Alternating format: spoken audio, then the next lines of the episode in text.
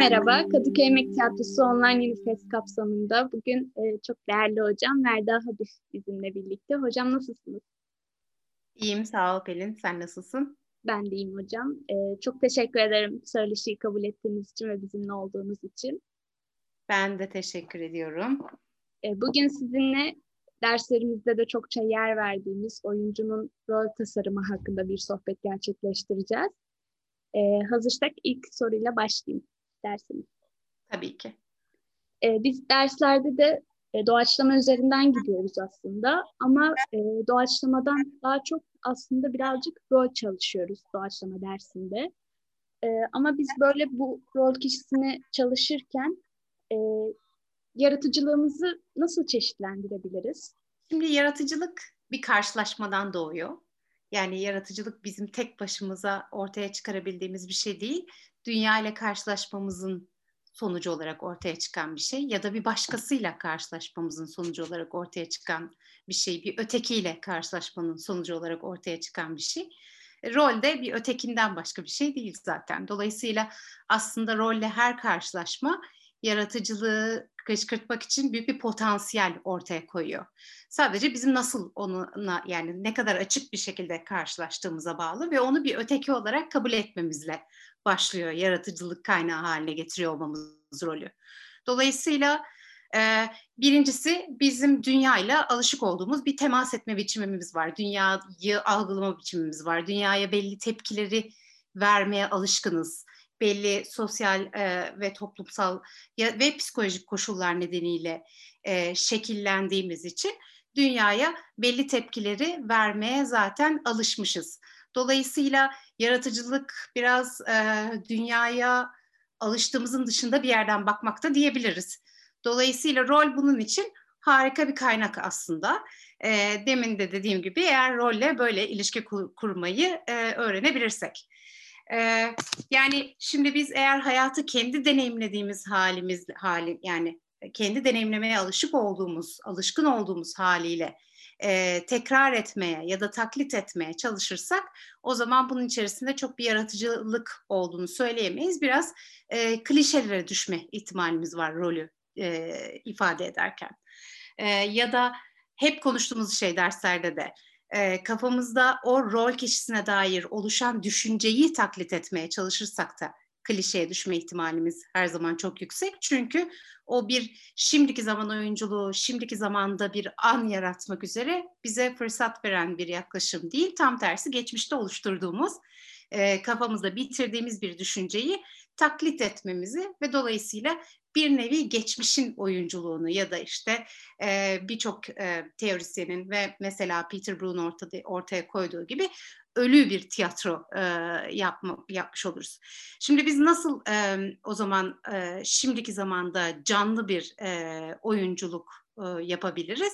İşte bu tam da ben ve öteki yani ben ve rol arasında canlı bir ilişki kurarak ve yaratıcı bir ilişki kurarak gerçekleşebilir. Bir kere bu her şeyden önce rolü bir öteki olarak, bana göre bir başkası olarak kabul etmekten geçiyor.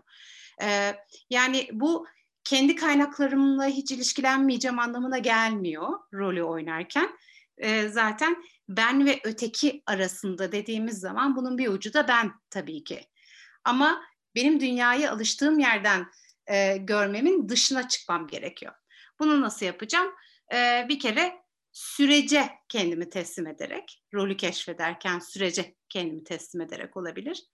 Ee, yaratıcılığı anların içinde, yani iyi fikirlerde değil de anların içerisinde ve sürecin içinde arayarak olabilir. Yani baştan varılmış fikirlerle değil de yolculuk içerisinde merakla, bir çocuk gibi merakla ilişkilenirken rolle, e, merak ederek, sorular sorarak, rolle beraber bir yolculuğa çıkarak sürecin içerisinde ve anlara teslim olursam yaratıcı bir ilişki kurabilirim rolle. Ee, şey gibi belli bir e, bir çıkış noktası bulmak gerekiyor belki şey olarak daha pratik e, bir yere gelecek olursam e, bu biraz daha felsefi yanı oldu. Daha pratik bir şeyden e, örnek verecek olursam ben işte bir oyuncuyum önüme rol kişisi geldi tekst geldi ne yapabilirim tamam bakış açımı yaklaş bakış açımı ve yaklaşımımı bu yönde diyelim ki e, evrildim, düşünüyorum. E, ama e, pratik olarak ne yapacağım? Daha yaratıcı bir takım e, şeyler keşfedebilmek için nasıl araçlarla çalışabilirim? E, o zaman kendime herhalde bir takım çıkış noktaları bulmamda fayda var. Bunlar fiziksel çıkış noktaları olabilir ya da bir, e, bir ilke olabilir. Role dair bulduğum bir ilke olabilir. Ama beni e, bana göre ötekine yaklaştıracak olan, benim kendi dışıma çıkartacak olan, kendi alışkanlıklarımın, kendi e, dünyayı algılama biçimimin dışına çıkartacak olan bir ilke, bir ilkeden yola çıkmak ve onu kendi içinde çeşitlemek mesela iyi bir başlangıç yolu olabilir. Çünkü her başlangıç aslında arkasını zorunlu hale getiriyor değil mi? Bizim de derslerde çalıştığımız gibi. Yani herhangi bir fiziksel ilkeyle çalışmaya başladığın andan itibaren bir sonraki adım zaten ondan önceki adım tarafından zorunlu hale gelmeye başlıyor. Çünkü kendi içinde bir dil yaratıyorsun bir şey yaratırken. Şey gibi çocukken e, ürettiğimiz o konuştuğumuz uydurma diller gibi aslında. Bir şeyle başlar ve arkası e, bir önceki tarafından sınırlanarak ve zorunlulukla birlikte gelir gibi düşünebiliriz. Yani bunun içerisinde demin de dediğim gibi şeyi unutmamak gerekiyor. E, yine kendimle temas halinde e, olmalı tabii ki. Ama kendimle temas halinde nasıl kendimden ötekiyle ilişkilenebilirim? Biraz e, kendimden bir başkasıyla ilişkilenebilirim. Biraz bu sorudan yola çıkmak e, bizi yaratıcı kılabilir diye düşünüyorum. Aslında biraz da şeyle de alakalı olabilir mi hocam? Biz kendimizi yani öğren benim de deneyimlediğim e, çok serbest bırakamıyoruz kendimizi. Kafamızın içinde de çok serbest bırakamadığımız için birazcık kendimizi sınırlanmış hissediyoruz o yaratıcılık konusunda. E, biraz da kendimizi serbest bırakma, özgürleşebilme alanını bulabilmek de önemli gibi geliyor bana. Hı hı. Yani özgürleşebilmek için ya da senin dediğin gibi serbest bırakabilmek için de aslında biraz kendi kafamızdaki yargılardan özgürleşebilmemiz gerekiyor. İşte aynı yere geliyoruz yine. Ee, dünya ile alışkın olduğumuz şekilde ilişki kurmaktan özgürleşebilmemiz gerekiyor. Başka şeyler de öğrenebiliriz dünyadan aslında. Dünya bize çok fazla şey sunuyor. Biz onu almak istediğimiz kadarını, almak istediğimiz yerden aslında alıyoruz gibi bir şey de diyebiliriz evet. Peki hocam mesela siz derslerde de bizden e, rol kişisine çalışırken e, mutlaka dramaturjisini yapmamızı istiyorsunuz. Hı hı. Bu dramaturjiyi ben dahil olmak üzere birçok arkadaşım da drama yani ilişkiyi nereden kurabileceğimizi bazen şaşırabiliyoruz. E, dramaturjisini yaparken rol kişisinin. Onun için nasıl bir yol izlemeliyiz? Doğru bir dramaturji kurmak için. Hı hı. Şöyle yani birkaç e, aşaması var rol dramaturjisi dediğimiz şeyin. Önce elimize bir metin geldiği zaman biz bu metnin ne verdiğini, ne vermek istediğini ve bunu nasıl sağladığını e, anlamalıyız. Dolayısıyla önce kurulmuş bir bütün var orada. Bir yazar bize onu bir bütün olarak sunmuş. O bütünü biz parçalara ayırarak aslında e, nasıl bir araya geldiğini analiz etmemiz gerekiyor öncelikle. O yüzden tekste yaklaşırken aslında parçadan bütüne doğru yaklaşmakta fayda var diyebiliriz. Sonra biz o parçaları alıp ne yapıyoruz oyuncu olarak? Bu sefer e, o parçalarla e, ilişkilenerek yani onlar aracılığıyla dünyaya söylemek istediğimiz şeyi söyleyebilecek şekilde onlarla ilişkilenerek onları tek tek kuruyoruz kurguluyoruz, tasarlıyoruz ve yan yana getirip tekrar birleştiriyoruz. Onları birleştirme anı da aslında performans anında gerçekleşiyor. Yani her performans anı anları üst üste inşa ettiğimiz e, bir e, süreç. Dolayısıyla o şey diyebiliriz yani metne, met, metni elimize aldığımız zaman ya da tasarlanmış bir bütünü elimize, elimize aldığımız zaman bütünden parçaya doğru onu analiz etmek, ondan sonra bunu sahneleyeceğimiz ve de kendi rol kişimizi oradan yola çıkarak yaratacağımız zaman da parçalardan bütüne doğru yola çıkmak. Ve aslında bütün bu parçaları nasıl yan yana getirdiğimize bağlı değil mi dramaturji dediğimiz şey?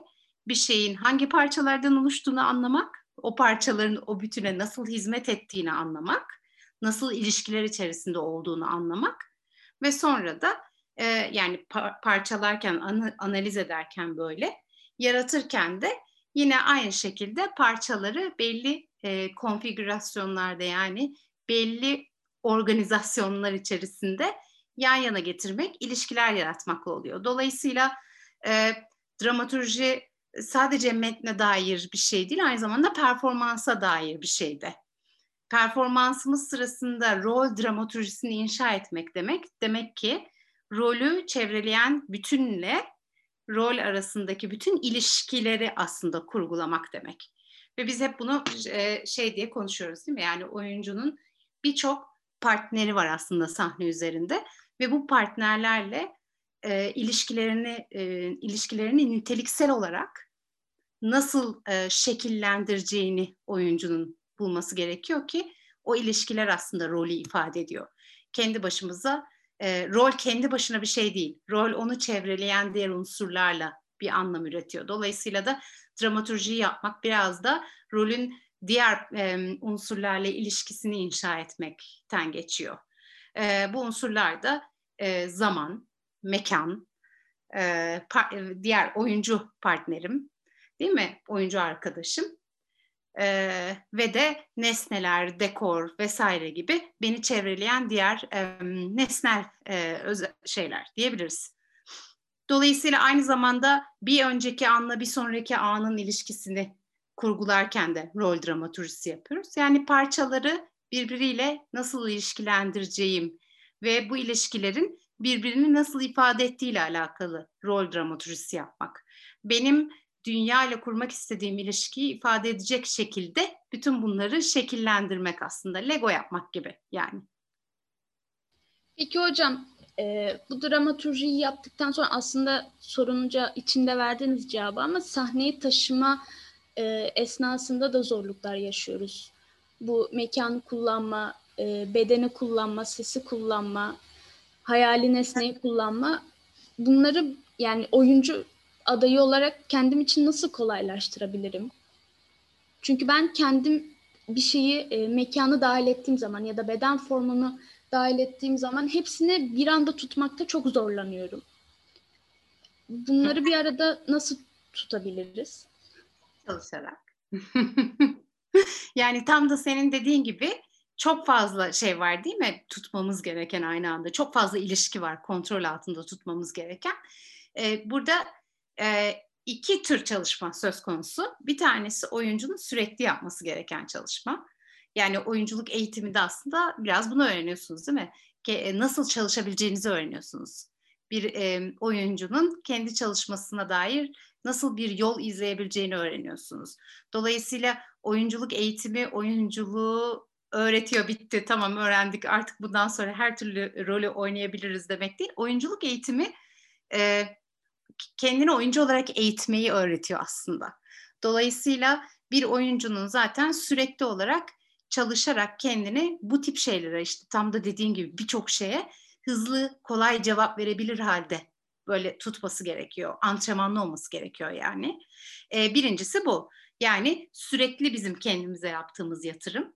O antrenman hali, dünyaya cevap verebilmeyi öğretme bünyemize ki bünyemiz onu daha kolay verebilsin o cevapları. Daha açık olsun dünyaya cevap vermeye. Birincisi bu. İkincisi de o üzerine çalıştığın şey her neyse bir de ona dair çok çalışmak. Ee, yani bu bahsettiğimiz şey bir tür kontrol gerektiriyor değil mi? Bu kadar e, yani böyle bir kontrolü elde edebilmek için de bol bol tekrar gerekiyor aslında. Bir e, keşfetme merakıyla tekrar etmek gerekiyor e, boş bir tekrar da değil. Merakla, yani bilimsel bir araştırma yapar gibi içindeki e, en küçük detayları keşfetmek üzere tekrar etmek. Yani biraz daha o süreçten de tad alarak, keyif alarak tekrar etmek ki bu ilk yaratıcılık soruna bağlanacak. İşte böyle zaten yaratıcı olmamak mümkün değildir. Çünkü yaratıcılık tam o anlardan fışkırıyor aslında biz de biraz bazı şeyleri çok doğru yapmaya odaklandığımız için hata yapmaktan biraz korkuyoruz. O da araştırmamızı engelliyor gibi geliyor bana. Hı hı. Yani E, tabii insan bir de hayal kırıklığına uğramaktan e, galiba korkuyor ya da çok çabuk hayal kırıklığına uğruyor. E, çünkü bazen evet tekrar ettiğin zaman bir şey bulamayabilirsin ya da istediğin sonuca varamayabilirsin. O zaman hemen hayal kırıklığı oluşabiliyor. Halbuki e, o sonuç yerine o sırada başına gelenler için tekrar ediyor olsam belki çok daha keyifli bir süreç olacak. Tam da senin dediğin gibi biraz e, çabuk sonuç istiyor olmakla alakalı maalesef. Hepimizde var tabii ki. Herkes çok çabuk sonuca varmak istiyor. Bu normal. Yani insani bir dürtü. E, biraz hep onu diyorum oyunculuk akıntıya karşı yüzmek. E, dolayısıyla bizim o insani dürtülerimizi bir kısmına karşı da yüzmemiz gerekiyor. Yani o isteklerimizin e, ya da sıkılganlığımıza karşı e, durabilmemiz gerekiyor orada. Çünkü o hayatın bize öğrettiği bir şey. E, dolayısıyla sürekli maruz kaldığımız bir şey o. Ee, biz rol kişisini yaratırken belli bir metin üzerinden yaratıyoruz bazen. Bazen de metni hiç kullanmıyoruz aslında. E, peki metinden ayrılıp özgürleşebileceği alanları nasıl saptayabiliriz? Tamam. Şimdi öncelikle e, öyküyle metni birbirinden ayır, ayırmamız gerekiyor. E, öyküyü de ikiye ayırıyoruz. Biri e, edebi öykü, biri de performans öyküsü. Şimdi edebi öykü metnin daha çok ilgilendiği kısım. Performans öyküsü bizim sahne üzerinde ilgilendiğimiz şey. Yani yapıp ettiklerimizden ve sahne üzerinde olup biten her şeyin e, her şeyden oluşan öykü diyebiliriz. Yani neler olduğunun öyküsü sahnede. Şimdi oyuncu olarak bizi en çok ilgilendiren şey performans öyküsü. E, dolayısıyla metinden özgürleşmek dediğin şey biraz o performans öyküsüne metni, e, daha doğrusu metni performans öyküsünün bir parçası olarak görmekle başlıyor. Yani metin bizim için e, bir performans öyküsüne dönüşmek üzere bir çıkış noktası birincisi. İkincisi metin bizim için ses aynı zamanda ses olarak değerlendirebileceğimiz bir şey. Ee, yani metnin dışında yaratıcılık alanlarımız bir kere her şeyden öte zaten bizim işimizin belki de tamamı. Yani metni zaten yaratmış değil mi yazar? Halbuki biz o metinle yeniden metin yazıyoruz oyuncu olarak sahne üzerinde. Ama edebi bir metin yazmıyoruz. Biz bir öykü yaratıyoruz sahne üzerinde. Ee, ve o öykünün canlı bir parçasıyız. O öykü tam şimdiki zamanda bizim yapıp ettiklerimizden oluşuyor. Yani o anda oluyor ve o anda bitiyor. Metin e, bizden bağımsız olarak yaşamaya devam ediyor değil mi orada? Dolayısıyla özgürlük dediğimiz şey yani metinden özgürleştiğimiz nokta zaten bizim işimizin kendisi. Yani bizim işimiz bununla ilgili zaten. Dolayısıyla o, o da metni nasıl ele aldığımızla alakalı bir yerden o, e, yapabileceğimiz bir şey.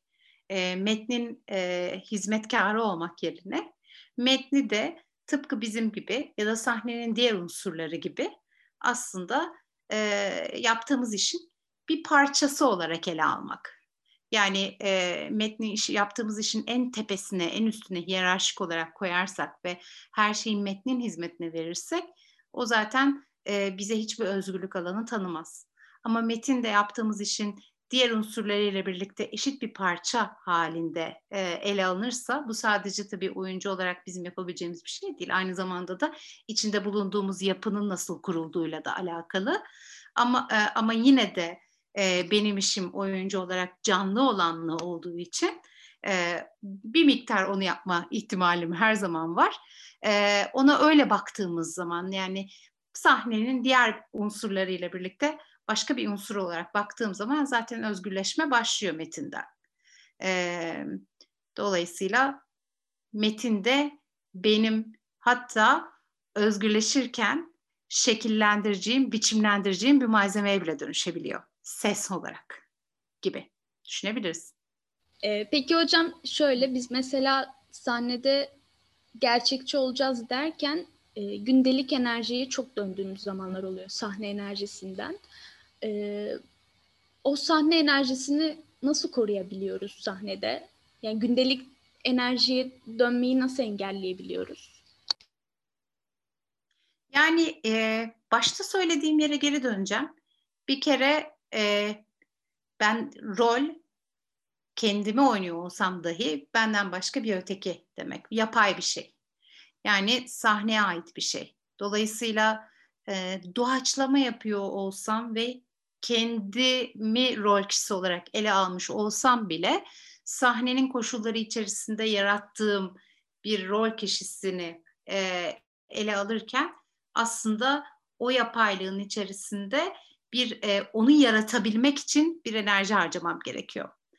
E, yani bu böyle bir farkındalıkla olabilir.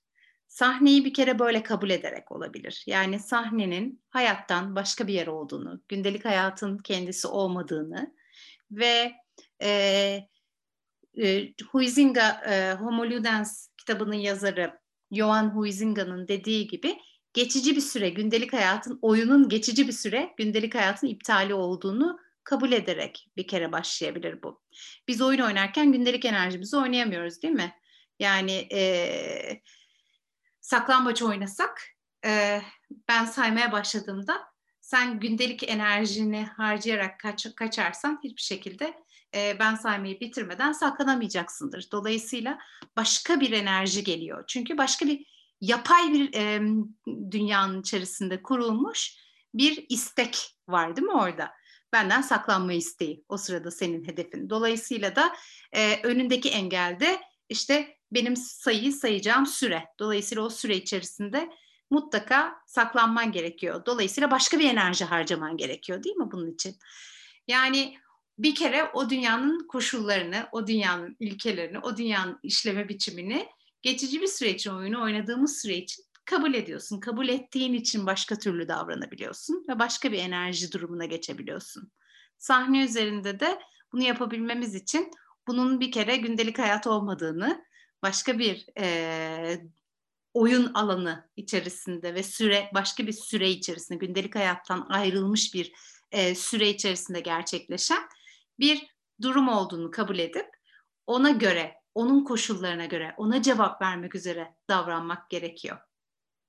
Ve e, işte bunu yaptığın zaman zaten o dünya seni dönüştürüyor, seni şekillendirmeye başlıyor işte. Sana kendinle ilgili yeni şeyler söylemeye başlıyor dünya. Ee, biz kendi doğaçlama performanslarımızda da daha doğrusu aslında tiyatronun içinde hep olan bu çatışma dediğimiz e, olayda çatışmayla zıtlık e, kelimelerini çok karış, kavramlarını çok karıştırıyoruz. E, çatışmayı açıklayacak ya yani örneklerle açıklayacak olsak nasıl açıklayabiliriz? Hı hı. Yani iki şey birbirine göre öteki ise bu e, zıtlık ya da kontrast değil mi? Yani bir işte beyazla siyah yan yana koyduğum zaman buna zıt diyoruz, kontrast diyoruz. Ama e, iki şey birbirinin dünyasına doğru girmeye çalışıyorsa o zaman bir çatışma başlar. İki şey birbirinin dünyasını dönüştürmeye çalışıyorsa, birbirinin dünyasına engel oluşturuyorsa çatışma e, başlar. Dolayısıyla her yani dramatik çatışma başlar aslında öyle diyebiliriz çatışma için. E, aslında çatışmayı biz dramatik çatışma anlamında kullanıyoruz derslerde de. Dolayısıyla şey düşün yani siyahla beyazı yan yana koydum e, bir tablo düşün yarısı siyah yarısı beyaz. Baktık evet biz zaten biz seyircisi olarak bu tablonun iki rengin birbirini e, ortaya çıkarttığını iki rengin birbirine kontrast oluşturduğunu görebiliyoruz ve bu bize bir şey hissettirir. Ama eğer o siyah beyazın alanına girmeye çalışıyorsa, beyaz da alanına girmesine izin vermiyorsa orada çatışma başlamış demektir. Yani aslında çatışma yine o iki şey arasında bir ilişki demek oluyor. Yani iki şeyin sadece yan yana durması değil, birbirine göre öteki iki şeyin, o birbirine göre öteki iki şeyin arasındaki bir tür ilişkinin sonucunda e, zıt yönde hareket eden güçlerin e, aslında çarpışması sonucunda ortaya çıkan bir şey. Yani zıt yöndeki güçlerin yan yana durmasında değil de zıt yönde hareket eden bir hareket gerekiyor çatışmanın olması için. Ötekine doğru bir hareket gerekiyor. Dolayısıyla da sahneyi canlı kılan şey de e, dramatik çatışma oluyor çünkü hareket var orada. Evet, bizim de en zorlandığımız şey bu çatışmayı bulup uygulayabilmek diye düşünüyorum. Ee, Halbuki- benim sorum da Ee, özür diliyorum Pelin. Ee, halbuki bütün dramatik tekstlere baktığın zaman e, yani e, hepsinde çatışma üzerine kurulu olduğunu görürsün. Çağdaş tekstler onu başka türlü ele alıyor evet. Ama e, bizim e, özellikle temel olarak çalıştığımız dramatik tekstlere bakarsa hepsinde çatışma var merkezde. e, benim sormak istediklerim bu kadar. Eğer sizin de eklemek istediğiniz bir şey varsa Ee, yok bu kadar galiba. çok teşekkür ederim hocam. Çok sağ olun. İyi ki geldiniz. Teşekkür ederim Pelin bu keyifli sohbet için. Görüşürüz. Görüşürüz hocam.